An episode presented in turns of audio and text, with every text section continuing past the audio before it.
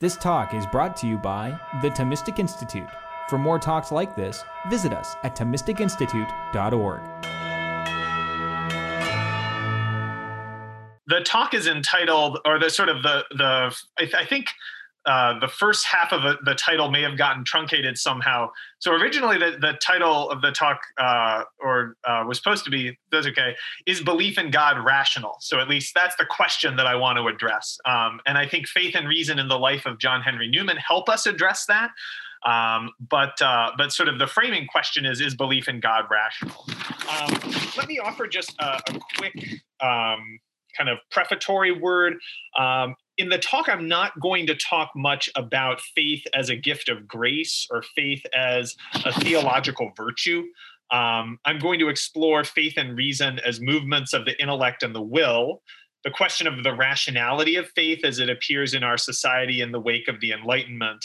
Um, that's the question context in which Newman is thinking about this, but I'm not going to talk about kind of faith in medieval scholasticism or you know how what john henry newman says squares with what thomas aquinas says on faith. I don't think there's much of a contradiction. There's a couple places where i might touch on the question of, of grace and how faith works um, with respect to grace. Um, but i'm i'm mainly interested today in talking about kind of how it is that people that, that people maybe from the beginning of life have faith in God or in a particular creed, um, or come to have faith along the way, um, and why that's not something that's just kind of crazy or or irrational. Um, why that's something that actually makes sense. Um, so, spoiler alert: the question, right, is is belief in God rational? I think the answer to that question is yes. Um, uh, belief in God or in anything else is an act of the will and the intellect together. Um, I also want to note from the outset that I'm going to use faith and belief pretty much interchangeably. Um, so don't let that confuse you. Um, on the one hand, faith in God or in anything else is an act of trust um, in a source of truth or uh, trust in uh, a, a particular belief, say, trust, trust that it's true. Um, by faith, the intellect accepts claims about truth that the intellect doesn't necessarily see by its own lights. And those claims about truth then form the foundation on which we can reason to new conclusions. Um, on the other hand, faith is itself an act of reason. And the reasoning of faith, we could say, proceeds from grounds different from those that strict rational deduction would demand. And although such reasons lack the clarity of a mathematical proof, the intellect can see their truth on different grounds. Thus, when we examine faith with reason, we find that it accords with reason. It might be right or it might be wrong, but having faith in God is not illogical or irrational.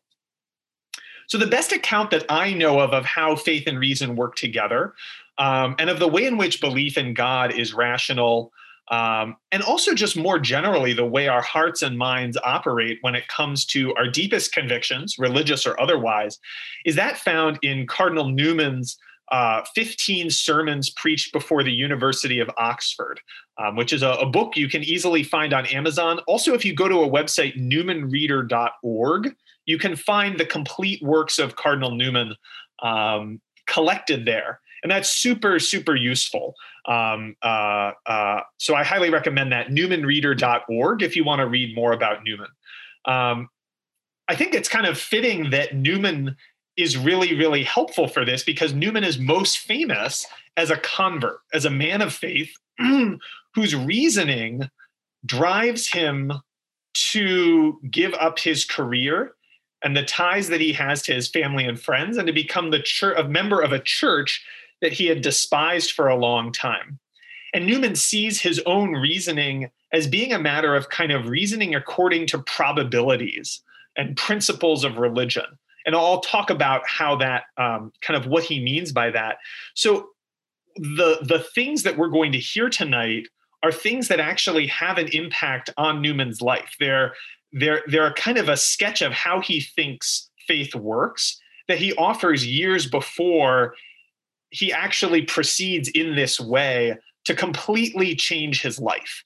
Um, so it, it's kind of his abstract, you know, this is how I think the human condition is, but it's also in some way it ends up being autobiographical. I don't think he knows that at the time he writes it, it's going to be autobiographical, but it kind of ends up being autobiographical. So, just to give a little bit of background about Newman, because I, I, think I, I want to make a couple of connections to his life along the way.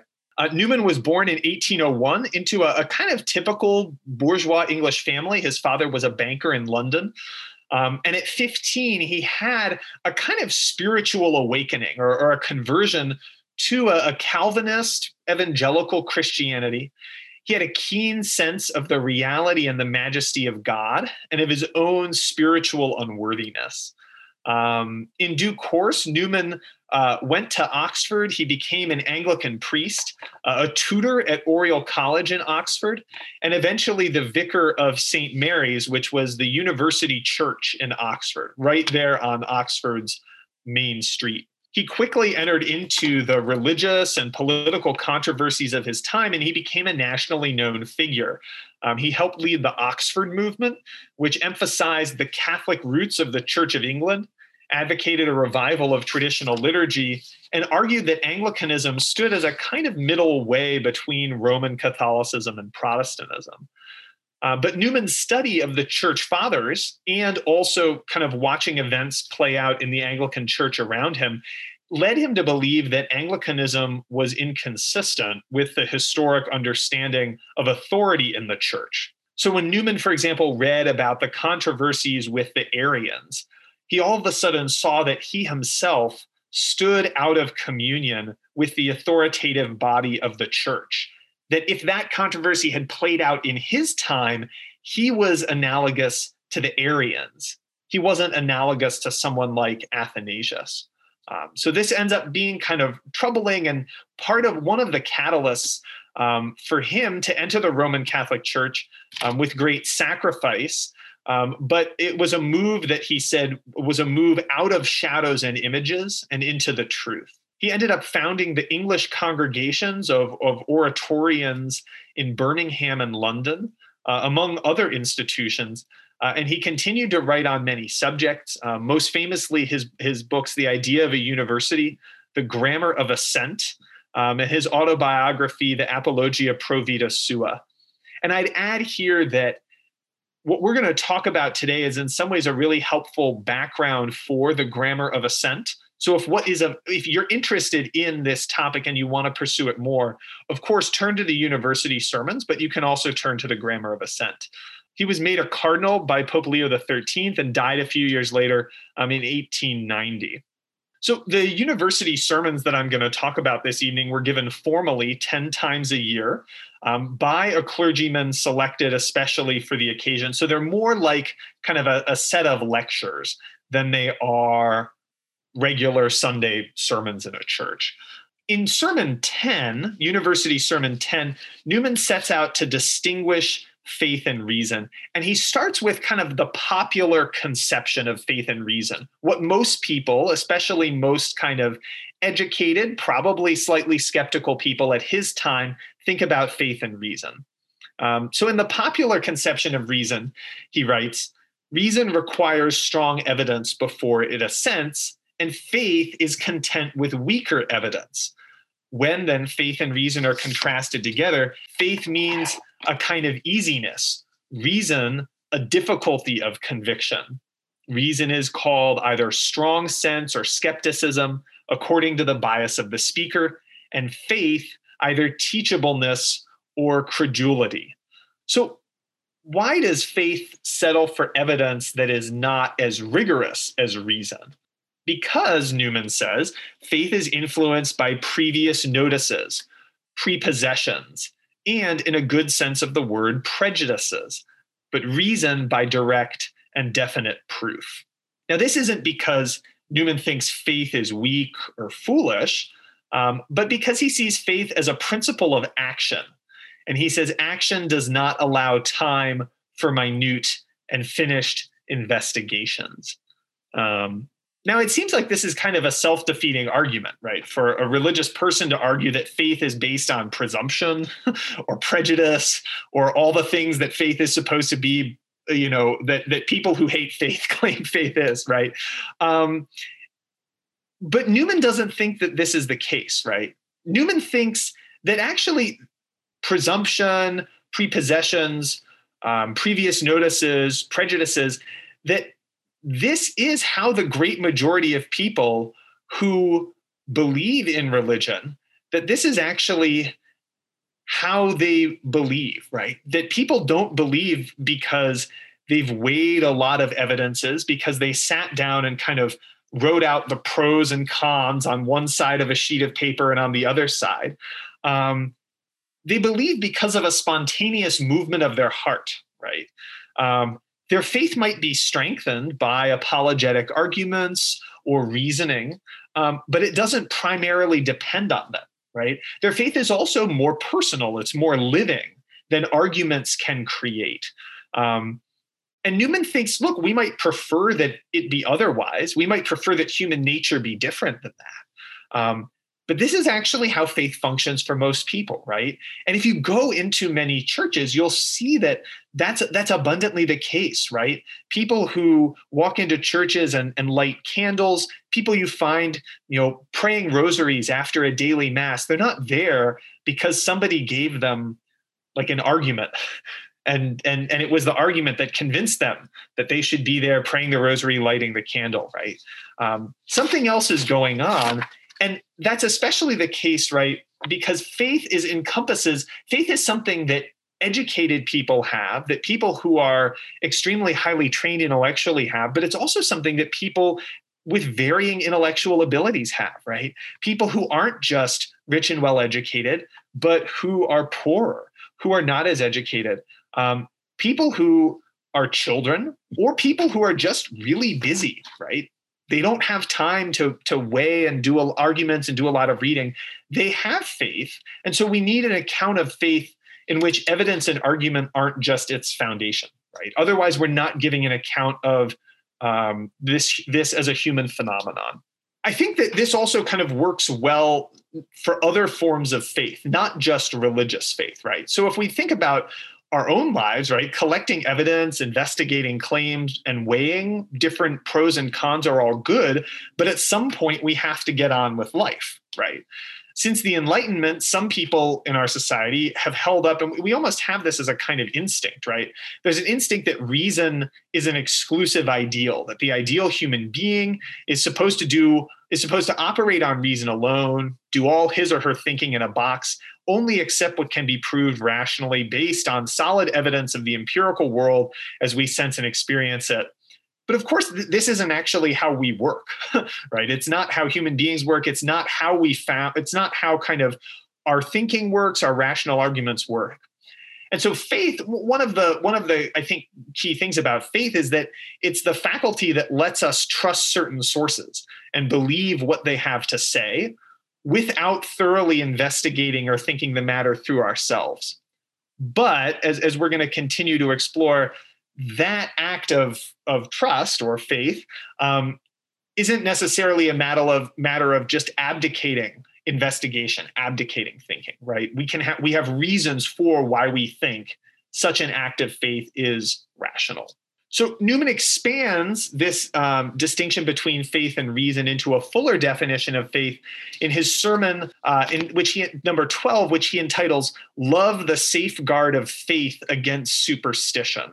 Um, which is kind of surprising, right? Isn't the safeguard against superstition reason? We'll come back to that later, but I want to I want to put it out there that that title is deliberately provocative, right? How is it that love safeguards us from irrationality? What does he mean by that?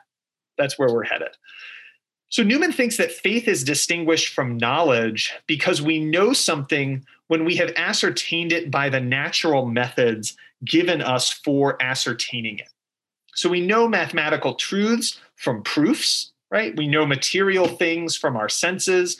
We know things that we have see, not seen or experienced. Maybe we know about places we haven't been, or we know about historical events before our time from the testimony of others. When we believe in something on the basis of such evidence we're said to believe on the basis of reason, right? So the exercise of reason itself is, Newman says, uh, or sorry, the exercise of, by the exercise of reason itself is properly meant any process or act of the mind by which, from knowing one thing, it advances on to know another, whether it be true or false reason, whether it proceed from antecedent probabilities by demonstration or on evidence.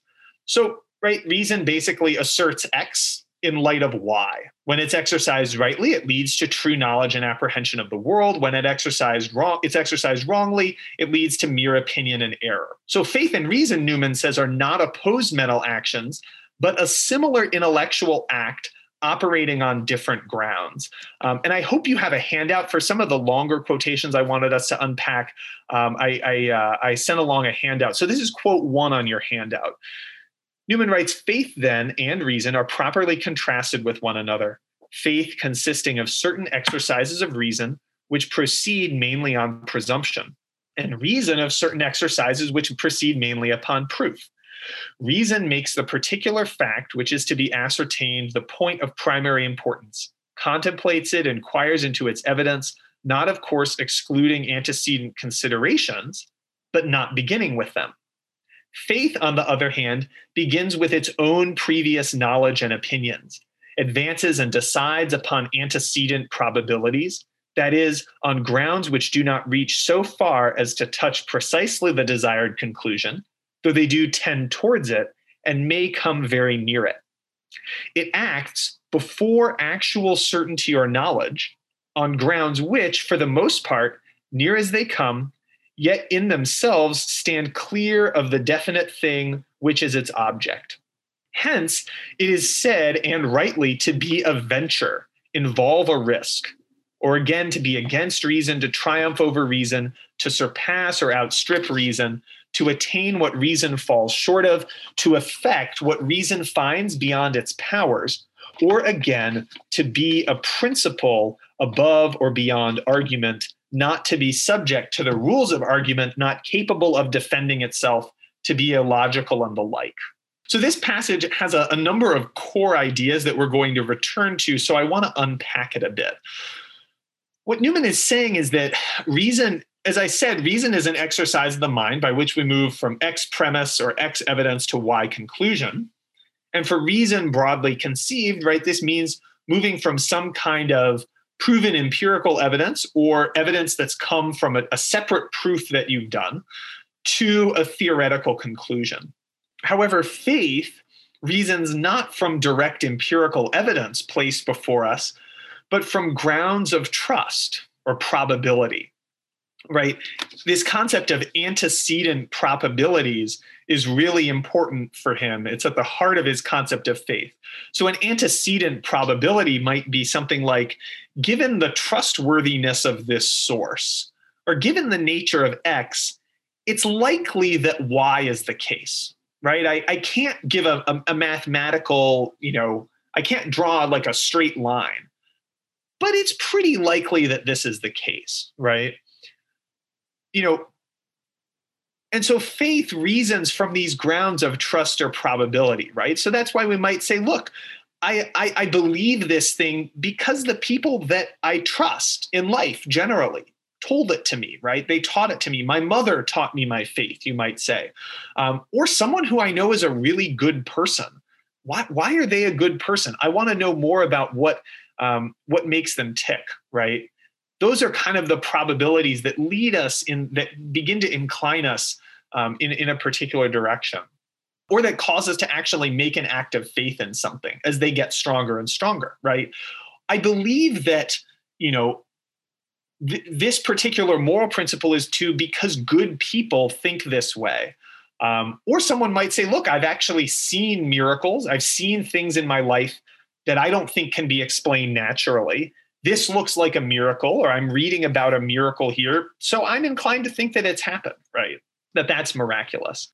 Now, probabilities, of course, and our kind of the way by which we judge something as probable isn't reducible to a particular scientific standard, right? But to the moral temperament of each individual. You have to have a rightly disposed mind in order to weigh probabilities, in order to judge probabilities rightly.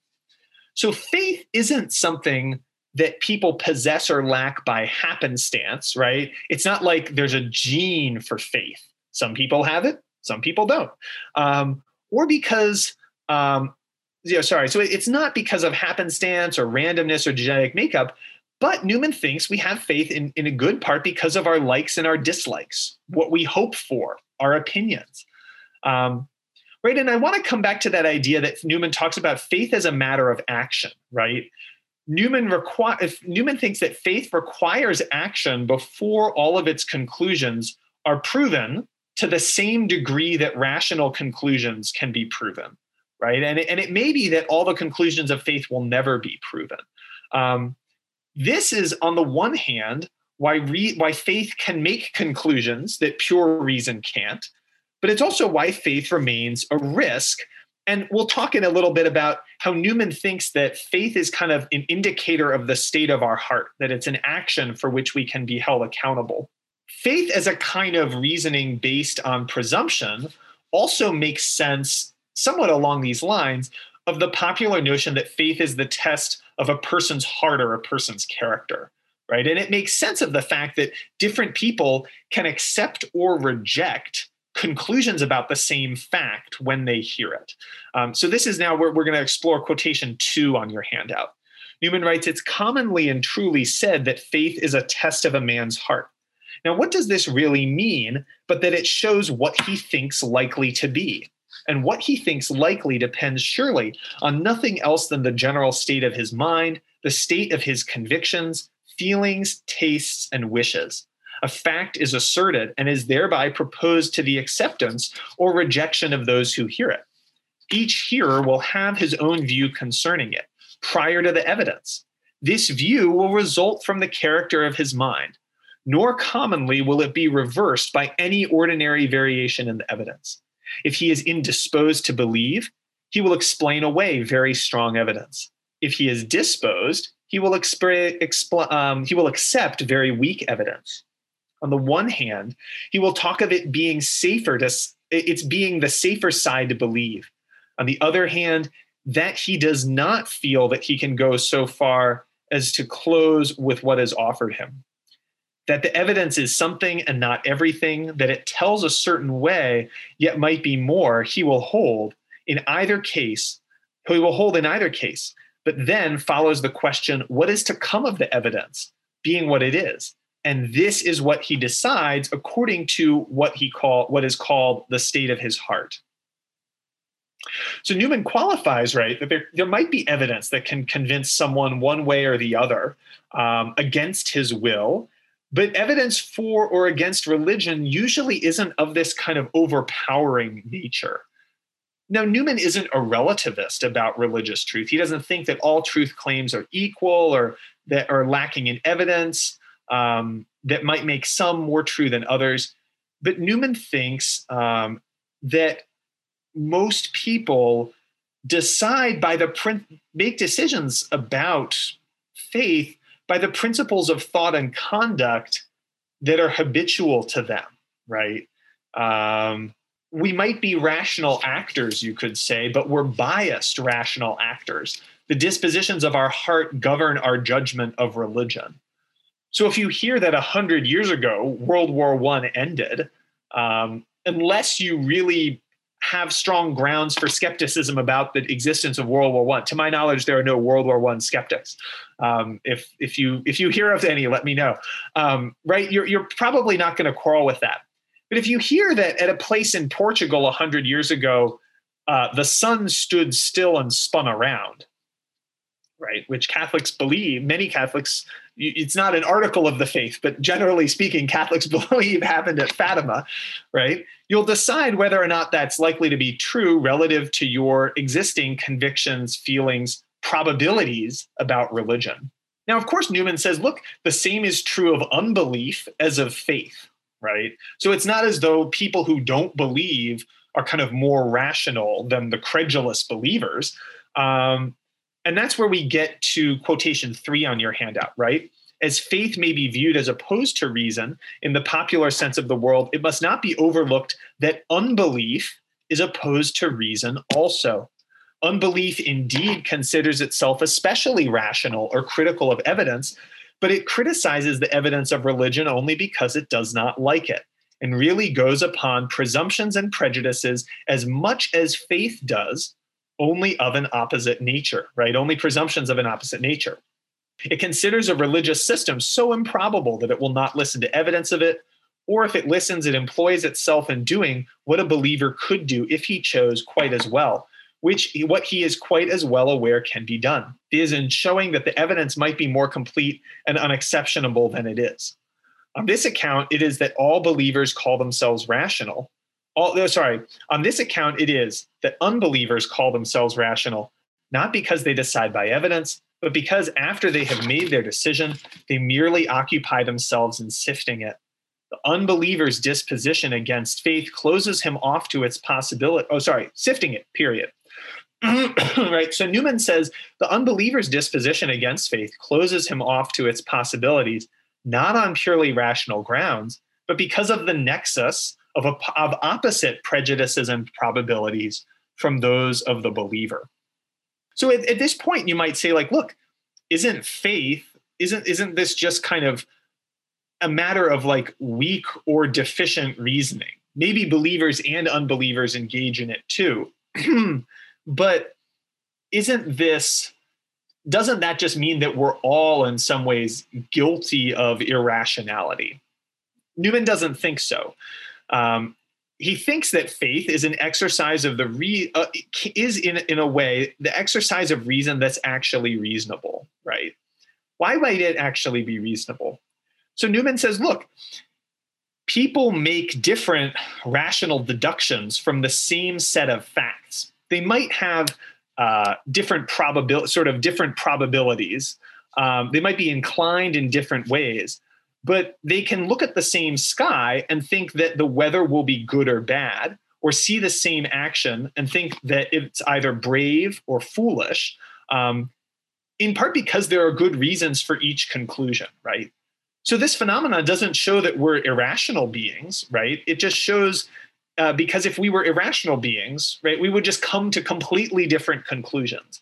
Um, instead, Newman says what it shows is that we form schools of thought, right? We form parties. We we we sort of it shows in short that our reason isn't it's not that it operates incorrectly it's just that it operates never alone right um, or it never operates alone let me phrase that better our reason is always dependent for its exercise for helping us get to right conclusions is always dependent on those antecedent probabilities and, and dispositions. So he says whether we consider processes of faith or other exercises of reason, men advance forward on grounds which they do not or cannot produce, or if they could, yet could not prove to be true on latent or antecedent grounds which they take for granted. So the question then is not whether or not we have faith, but in what we have faith or whom we have faith, why we have faith. Um, what is it that makes up that nexus of convert of beliefs and probabilities um, that we have? What has determined that for us? Newman kind of explores how it is that we know things in this kind of conjectural or probabilistic way um, a bit more in the following lines right? He observes that reasoning about higher or more speculative things further beyond our like what we can immediately perceive requires reasoning with less sure evidence, right? So it's very easy to make sure, you know, uh, arguments in physics about what happens when I throw a ball from here to there. It's much less easy to make arguments about string theory and multiverses, right? Those are going to be more conjectural, more open to debate and dispute. They proceed from less sure and less certain evidence. So, if that's the case um, in these other areas of human knowledge, it makes sense that religious faith, which is a matter of a sort of the most speculative thinking that human beings can do, the most metaphysical thinking human beings can do, that religious faith involves evidence, but not kind of uh, evidence that is as concrete and evident um, and totally certain um, as things like, you know, Euclidean geometry.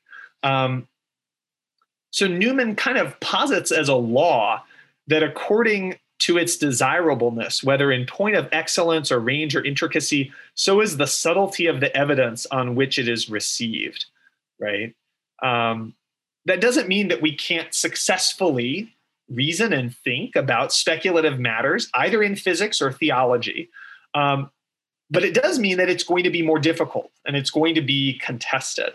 Newman also notes that this matter of kind of how we know based on presuppositions and, and presumptions, how we kind of string together conclusions based on this, that we we see this not only in kind of like matters of speculative physics, but in other areas. And he talks about people um, who can come to right conclusions by reasoning so complex that we would have to take them on faith until more apparent evidence confirms their theories. Right? His example of this, which is something those of you who've read War and Peace, which is incidentally a really fun book. It looks like a doorstop, but it actually like there's a reason why uh, people say that uh, why people have loved it throughout the centuries. So plug for War and Peace as well. Um, but in War and Peace, Tolstoy talks about great generals and tacticians like Napoleon who can ascertain the outcomes of battles or particular military strategies based on, on the basis of slight indications. Right. And so imagine you're standing next to Napoleon on a hill overlooking the battlefield.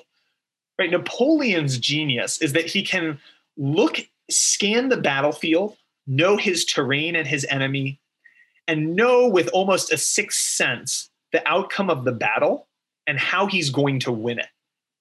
Now, if you went to Napoleon and said, okay, uh, you think that you're going to win by moving these cannons here and moving this troops here, and by doing X, Y, or Z other things, or waiting for the enemy to make a mistake in this way, why do you think that? Prove to me why it is that you're going to win this battle, right? New, Napoleon isn't going to write you an ironclad proof. He would indicate kind of a web. It would be like a web of ideas spun out of, out of his own experience, out of his intuitions, out of things he thinks is probable based on this other thing that happened, based on a thing he heard about the, you know, the German forces here. But at the end of the day, right, Napoleon can be accurately predicting what's going to happen, right? That web of probabilities is actually going to pan out, right? And so Newman thinks that this is kind of the way that true religious faith operates in the mind of the believer, that supernatural grace gives our uncultivated reason or, or kind of over time gives it and, and opens it to a correct set of probabilities and impressions such that a person can correctly assent to religious doctrines and religious authorities. Now, in his book, The Grammar of Assent, which I, I, mentioned earlier, Newman will describe this mode of making judgments based on probabilities. He calls this the illative sense. Um, and he says that the illative sense operates in a manner analogous to phronesis or prudence in the thought of Aristotle or Thomas Aquinas, right? So, those of you who've studied Aristotle or those of you who've studied Aquinas, you know that phronesis helps us choose the right course of action based on the evidence set before us. It helps regulate the other virtues, right? It's what helps us judge okay, in this situation, the brave course of action is this, whereas the foolhardy course of action is this, and the cowardly course of action is this, right? And that's in some ways determined on intuitions in the practicalities of the moment. Right. So in the same in an analogous way, the illative sense supplements our logical deduction by making judgments based on a constellation of facts, experiences, previous judgments, um, presumptions, etc. right? So, um, in episode 20 of the Aquinas 101 series, if any of you are, are like real hardcore groupies of the Thomistic Institute and watch all the videos, uh, Father James Brent talks about the illative sense as that faculty that kind of helps you understand that your friend is feeling sad or sick or under the weather or something's wrong because of her facial expressions and social cues, right? It's something that allows you to kind of inf- make inferences and judgments based on a constellation of, of things, right? The illative sense also helps a historian determine what probably happened in history when we need to infer a broad story from a single data point.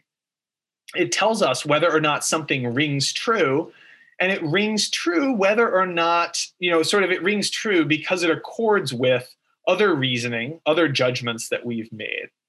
Now, Newman offers a second analogy um, between moral actions and inferences of faith, right? Or, or he might say, look, if in some ways faith operates similarly to phronesis, making judgments kind of based on the the things that you can perceive, even if they're not sort of 100% rational deductive, uh, rationally deductive judgments.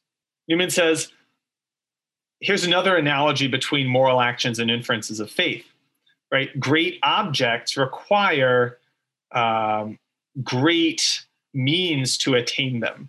So it takes great courage to fight and win a hard battle. It takes, if we're talking about the Napoleonic Wars, it takes a Nelson to win a Trafalgar. And similarly, um, the Christian faith is kind of a grand adventure, right? We have to risk superstition and false conclusion.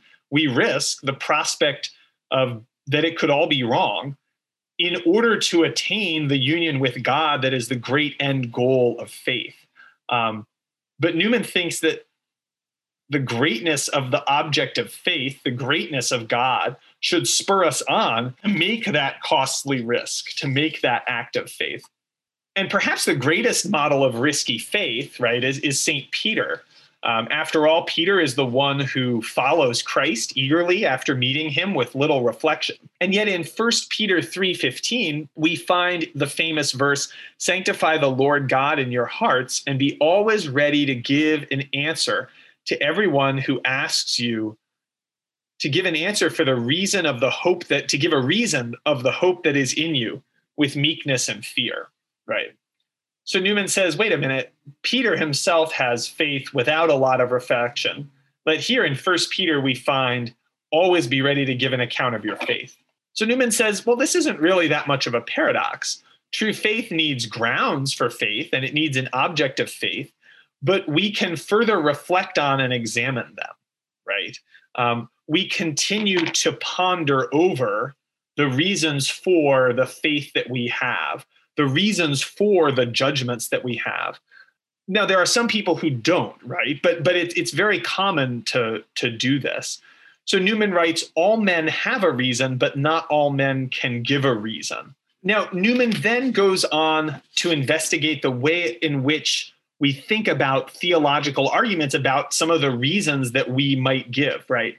And what he calls the evidences of Christianity, right? And, and he has in mind, especially um, a book by an Anglican clergyman named William Paley, right, who made the famous argument um, that God's design was manifestly visible in creation, that the orbit of the planets resembles the gears of a watch, that God is called the divine watchmaker.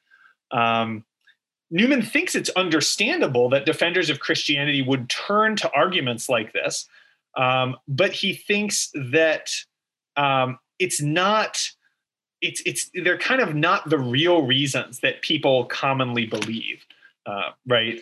Um, and so he thinks that those arguments can help form or shape our beliefs. They might be something that we think back on as we review. Is it, you know, are we believing for a rational reason?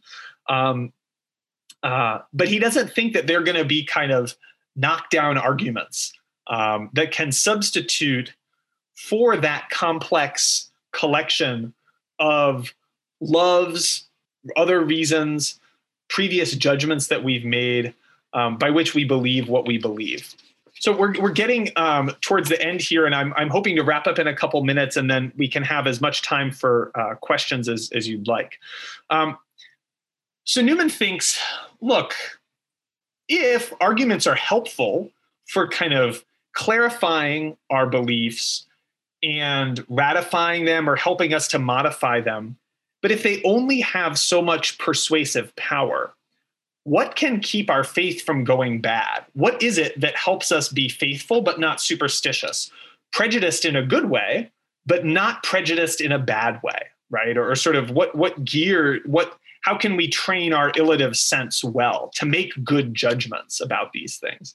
Newman says that instinctively we follow John Locke and other Enlightenment thinkers and claim that reason is the thing that safeguards us against these kind of bad prejudices, these bad antecedent probabilities. People who hold this view would say something like this, right? They would say the young, the poor, the ignorant, those whose reason is undeveloped, those are people who are victims of excessive faith. But if we educate them, if we open their minds, help them in, um, reflect, compare, and investigate, um, if we draw their attention to the evidences of Christianity, we're kind of leading them to the right path and we're keeping them from being too superstitious, right? Being um, being um, being prejudiced in a bad way. Now Newman is all in favor of education, right? But he notes that the Bible doesn't counsel us to use reason to purify our faith. Right? Jesus says he's the good shepherd, that he knows his sheep, his sheep know them by his voice.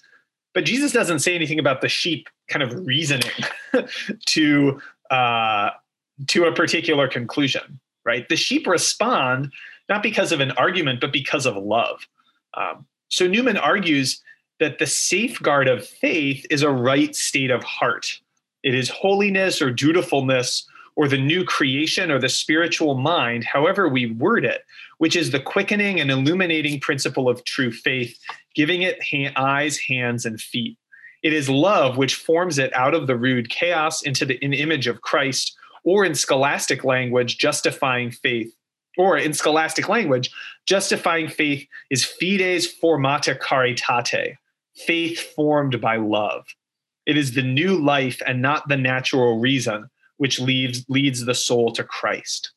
So, this is in some ways coming back to how faith and love go together, how saving faith is a gift of love um, that comes from God. It comes from feelings, affections, inclinations enkindled by God's grace that make us think that certain evidence is sufficient, even if we don't have a complete proof, um, that moves us to make an act of, of the will that trusts in God. And so faith, Newman says, proceeds from our moral state even more than our intellectual state. As I said, it remains a principle of action, but it becomes perfected by obedience it acts, he writes, because it is faith, but the direction, firmness, consistency, and precision of its acts it gains from love.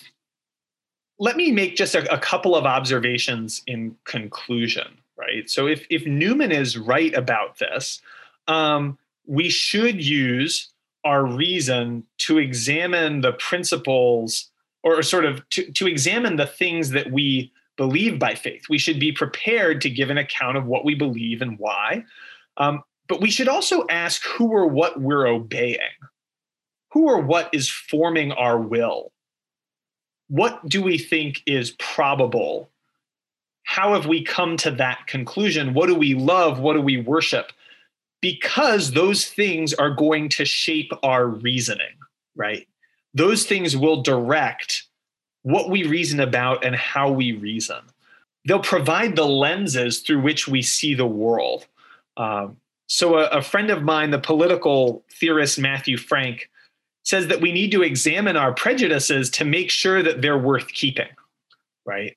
Not because we should discard everything that we that we presume or prejudge, um, but because those are going to be the things that direct our our our our further reasoning. Or, in the words of a scholar named Thomas Norris, kind of summarizing Newman's view, the kind of person one is determines what one seeks and accepts. When we think about the nones, right? The people who say that they belong to no religious group, that they're spiritual or non religious. I think Newman, for the reasons I've outlined in this talk, would balk at, at that idea, right? He would question whether many nones are, are kind of committed, genuine skeptics, or whether they're atheists of convenience or apathy, right? He would question whether being a none really means that you'd like to believe of in a god of your own making on your own terms and he would think that something like that has nothing to do with the gravity and reality of evil um, that it reduces god to an emotional force field that it anesthetizes us against the dilemma of being uh, kind of the dilemmas of the human condition um, rather than resolving them and newman would urge us to resist that a, kind of moral numbness he would want us to strive toward moral and spiritual greatness. His own life gives us the example of following the logic of arguments, the logic of antecedent probabilities to their conclusions and acting on them. He would say that the things in which we have faith can't be things that we've kind of made on our own, meanings that we've given us, given ourselves rather. That we should have faith in transcendent sources of meaning, um, and that's where I want to kind of take us to the final conclusion of your handout, right? Um, against the kind of common idea that we can make our own religion, right? That we can sort of give ourselves meaning, that the question of meaning in our lives spurs us on to trust in, in sources of authority outside of ourselves. So I, I wanted to end here along these lines with a quote from Benedict XVI, right? Benedict talks about Christian faith as the finding of a you that upholds me, and amid all the unfulfilled and in the last resort unfulfillable hope of human encounters, gives me the promise of an indestructible love that not only longs for eternity, but also guarantees it. Christian faith lives on the discovery that not only is there such a thing as objective meaning, but that this meaning knows me and loves me, that I can entrust myself to it like the child who knows that everything he may be wondering about is safe in the you of his mother. Thus, in the last analysis, believing, trusting, and loving are one. And all these theses around which belief resolves are only concrete expressions of the all embracing about turn, of the assertion, I believe in you, of the discovery of God in the countenance of the man Jesus of Nazareth. So Newman himself made that act of faith in the person of Jesus Christ as proclaimed by the Catholic Church. For him, faith was not just a matter of kind of a series of principles, but it was a matter of persons, of Christ and the bishops that he appointed through time. His journey out of images and shadows into the truth meant giving up his work as an Oxford tutor and an Anglican priest it meant sacrificing his respectability and suffering the rejection of his family and friends. But in the end, it was a price worth paying for a life lived in the truth, a life of right faith formed by right love. So, with that, I'll, I'll conclude. Um, and please, uh, if you have any questions, I'm more than happy to answer them. And if you want to stick around for another 10 minutes 20 30 whatever is whatever is good for you i'm here. Was that a question about is does newman think that there's a kind of moral deficiency in unbelievers? Yeah. I think the short answer to that is basically yes, um, or, or that, that, Newman is uh, Newman is in some ways throwing down a gauntlet um, to some of his uh, to some of his colleagues, I assume, and, and other kind of prominent people in um, uh, in England at his time, and he was he was sort of a a punchy arguer. I mean, I, I think Newman, yeah, New, Newman would have strong questions for why someone doesn't believe, especially because Newman would think that unbelief partly results in many cases from not wanting there to be a God, right? And there are philosophers so so so there maybe there maybe new, we could make a distinction between two kinds of unbelief right one kind of unbelief might be you know i wish there were a god but I, I just don't see how there can be a good god with so much suffering in the world there are other people who will say, as I believe the philosopher Thomas Nagel, who in other respects kind of comes really close to belief. Thomas Nagel thinks that scientific materialism uh, is completely reductive and untrue. Um, he thinks that everything can't just be reduced to matter and motion. But Thomas Nagel is very upfront about the fact that part of the reason he doesn't believe in God is because he doesn't want there to be a God. Um, so the, the thing that comes back to me when I when I think about Newman on, on this kind of thing is the X Files, right? And the X Files slogan, "I want to believe." Um, if the X Files is a little dated for you, I'm sorry. I'm in my mid 30s. That means that I'm beginning to get old, and my pop culture references are, are kind of from my te- you know high school years are toast. Um, but but um, but Newman would ask someone like that, okay, why is it that you don't want to believe? Um, and and is that something connected to your moral life? Now, I'm, I I would add just sort of stepping in here, and I think I don't think what I'm saying is contrary to anything that Newman says, right? Or I, th- I think that Newman would agree with me. We also know that people can kind of desire to believe or hold their religious convictions, even good and true religious convictions, for sort of, if not for immoral reasons, then they can wed their religious convictions to um, to hatred or malice or jealousy or whatever. Um, so I think uh, the, one of the things that I find is kind of a challenge um, for for Newman is a kind of not only re-examining why we believe, but how we believe it. Um, yeah. Other questions? Would you clarify on whether or not sort of reason is usually not the underpinning of like of convincing someone of unbelief to believe?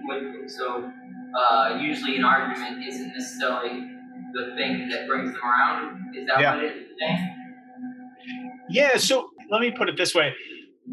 So Newman would say it, and, and I think he's right about this, that the that the, the you know the reason a person doesn't believe may have something to do with rational arguments but it probably has to do with the things that they think are probable with the things that they actually desire with kind of as, as i've been i've tried to use different words to capture it but that that constellation of of probabilities, loves, um, uh, prejudices um, that they have, and so Newman thinks, look, giving someone giving someone reasons can be helpful, right? And and I think I know of situations in my life where it's been helpful, um, but more has to happen, right? I, I, my sense is that there are there are many people who have intellectual conversions to Catholicism, which I myself had. Um, there are there are some there are people who have that. There are many people who convert because they kind of come in and are overwhelmed by the power of the mass one day, or they look at someone like Mother Teresa and they say, "How can her life?" They're sort of inspired by her goodness, and that's what leads them along not necessarily like an argument that they had with their friend at the end of which their friend said, "Oh yeah, like I believe in God," or, or, or, at the end of which they said, "Oh yeah, okay, I see your point. I believe in God." So I think that evidences and and and, and arguments are really important. They're really helpful, um, but they're not the only thing. In in part because while you're while someone's reasoning is um, while someone's reasoning is sifting and sorting through that argument, um, their reasoning is connected to those loves, affections, dispositions. You know, it's either sort of the lens through which they're weighing the evidence, or to give another cultural reference from the late 90s and early 2000s, um, it's sort of like in my big fat Greek wedding where the the mother says, you know, uh, like, of course, my husband is the head of the household, but I'm the neck, and the neck turns the head, right? Newman would say, like, yeah, we reason with our heads, but the things that are the things that we love and the kind of the disposition of our will and our character that in some ways is the neck. And that's that can govern and shape that can turn i should say and shape our reasoning. Um, which is why you know the love that you show your friend and the sort of the acts of kindness and friendship over the years or bringing a friend to the beauty of the mass is is kind of just as important in in a person's conversion. And why ultimately when people convert you know usually there are reasons along the way but ultimately in many cases it remains kind of a, a mystery. There's there is something mysterious about it because because it's sort of the the things that you presume to be true have shifted and that is a matter of rational judgment but it's also a matter of of the heart and affections. Yeah. Other other questions? And of course if if you for some reason feel like i haven't answered your question just tell me that and poke at me and i'll i'll give it another shot. Other questions? Dr. Pierce, um, so presumably you agree that like sometimes we have to reserve judgment or okay sorry presumably Newman would agree that sometimes we might have to reserve judgment and not like commit to one side or the other. Yep. Um, but I guess he, this might be general, but like, does he have a system or like anything, I guess, to distinguish between when we should assent and when we should maybe reserve judgment or hold back? Great question. So, this is a question that comes up repeatedly in Newman's life and in different contexts. It comes up in these questions, kind of of you could say like if you wanted to deploy fancy vocabulary religious epistemology like how do we know matters about god? How do we make acts of faith? What's going on in our head as we do this? But this question becomes really important also in newman's life when he starts examining conscience right? Um, and when he thinks about um, things like different controversies in the church. Um, Newman famously thinks that it's a bad idea for the First Vatican Council to make a dogmatic definition about papal infallibility. And then the second, the First Vatican Council makes a dogmatic definition about papal infallibility. And so Newman basically says, okay, well, I I assent to this. But he would say that kind of the grounds that there that there are grounds of authority and credibility that would lead you to believe that would lead you to make particular acts of assent. Um, and that if those are not in place then it probably makes sense to reserve judgments about them right? So if um, if all of the sudden the council of bishops and the pope make um, make a firm dogmatic declaration about something that you think is kind of up in the air that you've heretofore reserved judgment on, well, it makes sense to him if you trust them as sources of, of authority and religious truth to make that judgment now. Um, but it's not something, you know, or or to sort of say, I'm going to kind of, I'm going to kind of take it on faith that this is true, and I'm going to sort of be open to understanding more why and how it's true. Yeah, it, it, would probably be a matter of what are the conclusions that you've reasoned to beforehand? What's the trustworthiness or or the authority of of this source? Um, and those are the things that kind of help help guide us to making right assents. Um, as a, as kind of a coda to that, um, I think that that approach is generally helpful, especially when we seem to come in contact or when we when we perceive a conflict between things that we believe or, or kind of have instinctually thought or things that we have assented to. And sources of religious truth like if you if you sort of say well why does the catholic church teach what it teaches about x mary or birth control or whatever? I don't really believe that but I'm a Catholic or but I, I it seems like you know this is the kind of thing that comes up when people convert. I really love Catholicism except for these like three things that are really hard and I can't commit. I can't, you know, I can't check the box because of these things. In my mind, I think that's where you don't you don't necessarily you, Newman wouldn't say, well, you should just make an assent that in some ways violates your conscience. You just sort of force yourself to assent even though you don't. Well, that, that doesn't make sense. I think what Newman would say is that you should be, you should kind of be open to the source, be open to the sources of truth that you're beginning to perceive or that you've already perceived to be trustworthy. Be open to them and be open, be kind of teachable to them. Be open to learning their reasoning, learning to think in line with them. In other words, want to believe, right?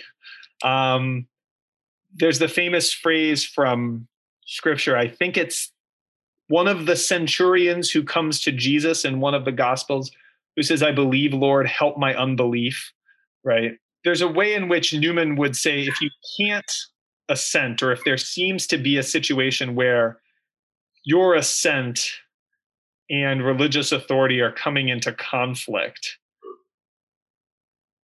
continue to purify, to work to purify your heart and your affections, your prejudices, and continue to, to kind of think and reason so that the two of those can eventually align.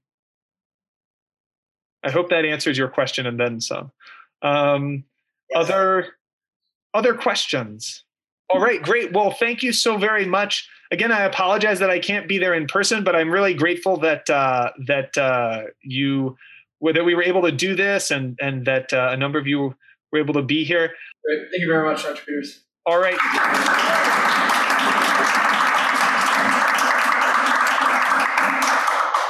Curious why is that a cheese grater on the shelf behind you? I am impressed that uh, that you can tell that.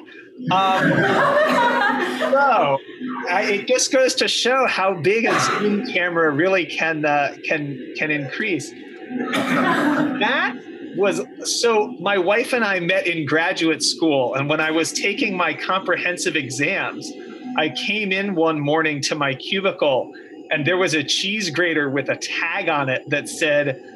I am I'm sure you are going to do great things today. And in fact, you're probably already shredding it. Uh, and and when someone does this for you and then you marry her, like you keep the cheese grater. Um, any other questions? Either about uh, my apartment or about John. Ghost.